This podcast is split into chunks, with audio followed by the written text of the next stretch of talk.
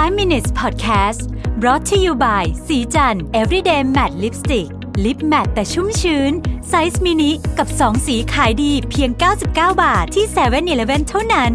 สวัสดีครับนี่คือไฟว์ มินิทส์ พอดแคสต์ ไอเดียดีๆในห้านาทีคุณอยู่กับรวิทย์ หาญอุตสาหะครับ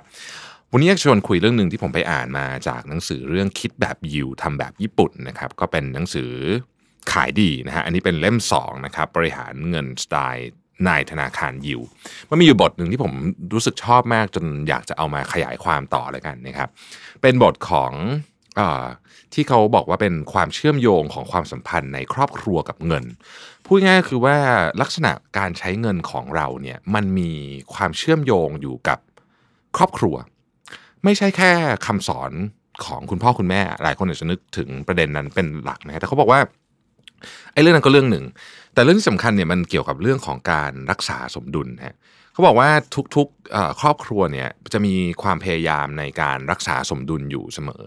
นะครับแล้วมันมันทำให้เกิดเหตุการณ์ที่บางทีเนี่ยขั้วตรงข้ามกันมักจะมาเจอกันนะครับยกตัวอย่างในนี้เขาบอกว่าเคยสังเกตไหมว่าผู้ชายที่บ้าหาเงินมักจะแต่งงานกับผู้หญิงที่ชอบซื้อของนะครับหรือคนขี้เหนียวก็มักจะคบกับคนที่มือเติบนะฮะซึ่งพอเราพูดเราเห็นประโยคนี้ปุ๊บเนี่ยเราก็คงคิดในใจว่าเอ๊ะไม่เห็นจริงเลยเราเราเคยเห็นคู่เยอะแยะที่สามีภรรยาก็ดูแบบบ้าหาเงินทั้งคู่หรือว่าแบบประหยัดมากๆทั้งคู่อะไรอย่างเงี้ยนะครับ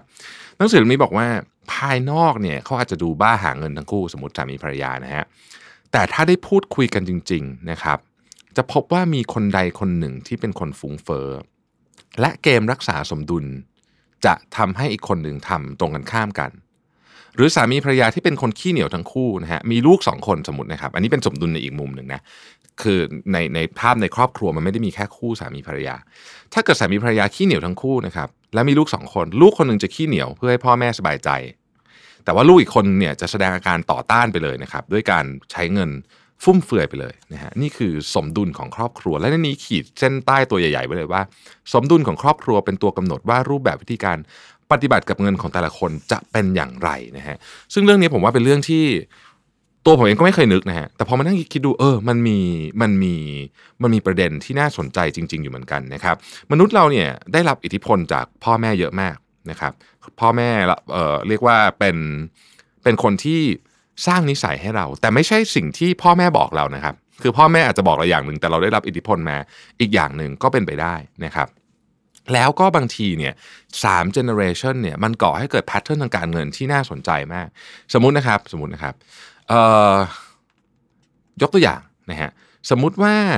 เอ่อครอบครัวหนึ่งนะครับคุณปู่เป็นคนบ้าแบบทำธุรกิจมากจนขายทรัพย์สมบัติของบรรพบุรุษของคุณปู่เนี่ยแล้วก็เอาไปทำธุรกิจแบบเก็งกำไรนะฮะช่วงแรกก็ไปได้ดีนะแต่ว่าพอไปสักพักมันก็ไม่รอดนะฮะสุดท้ายก็กลายเป็นความตกต่ำครั้งใหญ่อันนี้คือคนที่เทคความเสี่ยงในการทำธุรกิจสูงเรามองภาพอย่างนี้แล้วกันเนาะทีนี้พอพ่อเราเนี่ยนะฮะลูกคุณปู่ใช่ไหมพ่อเราเนี่ย เอ่อ เห็นเรื่องนี้มาตอนเล็กๆก็เลยก็เลยเหมือนฝังใจอะนะฮะนี่คือสิ่งที่เรียกว่าพ่อแม่มีมีอิทธิพลกับเรามากก็เลยทำสิ่งที่ตรงกันข้ามกับสิ่งที่ปู่เราทำก็คือสร้างความมั่นคงพูดง่ายๆคือว่าพ่อเราอาจจะมีความคิดว่าสิ่งสำคัญที่สุดในชีวิตคือความมั่นคงดังนั้นจะเทคความเสี่ยงน้อยแบบตรงข้ามกับคุณปู่ไปเลยนะฮะก็อาจจะเลือกไปทำอาชีพที่มั่นคงอย่างข้าราชการหรือพนักงานในบริษัทขนาดใหญ่แทนนะครับนี่รุ่นถัดมาน่าสนใจรุ่นถัดมาเนี่ยลูกก็เห็นพ่อแม่ยึดติดกับความมั่นคงเยอะนะฮะรู้สึกว่าเออมันไม่หนุกอะไรอย่างเงี้ยนะฮะอยากจะใช้ชีวิตเสี่ยงๆมีสีสันบ้างนะครับก็ก็เลยทำอะไรที่มีลักษณะที่พ่ออาจจะมองว่าเอ้ยอันเนี้ยคล้ายนิสัยชอบความเสี่ยงของคุณปู่นะครับแล้วก็กลัวว่าลูกเนี่ยจะกลายเป็นเหมือนคุณปู่นะฮะก็เลยพยายามควบคุมไม่ยอมให้อิสระกับลูกจนในที่สุดลูกก็อาจจะต่อต้านด้วยการทำสิ่งตรงกันข้ามกับสิ่งที่คุณพ่ออยากให้ทำก็คืออยากให้มั่นคงก็เลยไปเสี่ยงสุดๆไปเลยนะฮะนี่คือภาพของความสัมพันธ์ซึ่งผมชอบบทนี้มากเพราะว่ามันเป็นมุมมองที่พูดง่ายก็คือว่าถ้าเกิดว่าเราไม่บริหารจัดการเรื่องนี้ความสมดุลนี้ดีๆเนี่ยสิ่งที่เราอยากให้มันเกิดขึ้นกับลูกของเราหรือว่าคู่ของเราเนี่ยมันกลายเป็นตรงกันข้ามฮะมันกลายเป็นตรงกันข้ามเลยนะครับ ด้วยด้วยด้วยด้วยกระบวนการแบบนี้ด้วยกระบวนการทางความคิดแบบนี้เพราะอิทธิพลที่เรามีต่อกันและกันเนี่ยมันสูงมากๆดังนั้นเนี่ยผมก็เลยคิดว่าเออเราลองสังเกตประเด็นนี้ดูในครอบครัวเราดูหน่อยดีไหมว่าเอ่อพี่น้องกับพ่อแม่เราเนี่ยมีความสัมพันธ์ยังไงในเรื่องเงินแล้วมันมีอะไรที่มันเป็นตัวบีบหรือเปล่าบางทีถ้าเราเข้าใจตัวเองมากขึ้นว่าทำไมเราถึงมีพฤติกรรมด้านการเงินแบบนี้เนี่ยเราจะได้เข้าใจว่าอ๋อจริงๆแล้วเนี่ยมันมีต้นเหตุมาจากเรื่องอะไรนะครับถ้าเกิดเราเข้าใจตัวเองมากขึ้นผมคิดว่าเราจะสามารถบริหารจัดการการเงินของตัวเองได้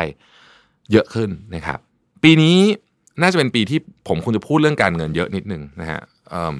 เพราะว่าผมมีความรู้สึกว่าปีนี้จะเป็นปีที่เราต้องระมัดระวังเรื่องการเงินเป็นพิเศษนะครับก็รอติดตามเอ่อตอนต่อๆไปที่เราจะคุยเรื่องการเงินนะครับก็เดี๋ยวอาทิตย์หน้าเนี่ยมีตอนของพี่หนอม Tax ปากหนอมนะฮะจะมาคุยเรื่องการเงินกับภาษีให้ฟังว่าเออมันเป็นยังไงบ้างนะครับขอบคุณที่ติดตามไฟว์ minutes นะครับสวัสดีครับไฟว์ minutes podcast presented by สีจัน everyday matte lipstick lip matte size mini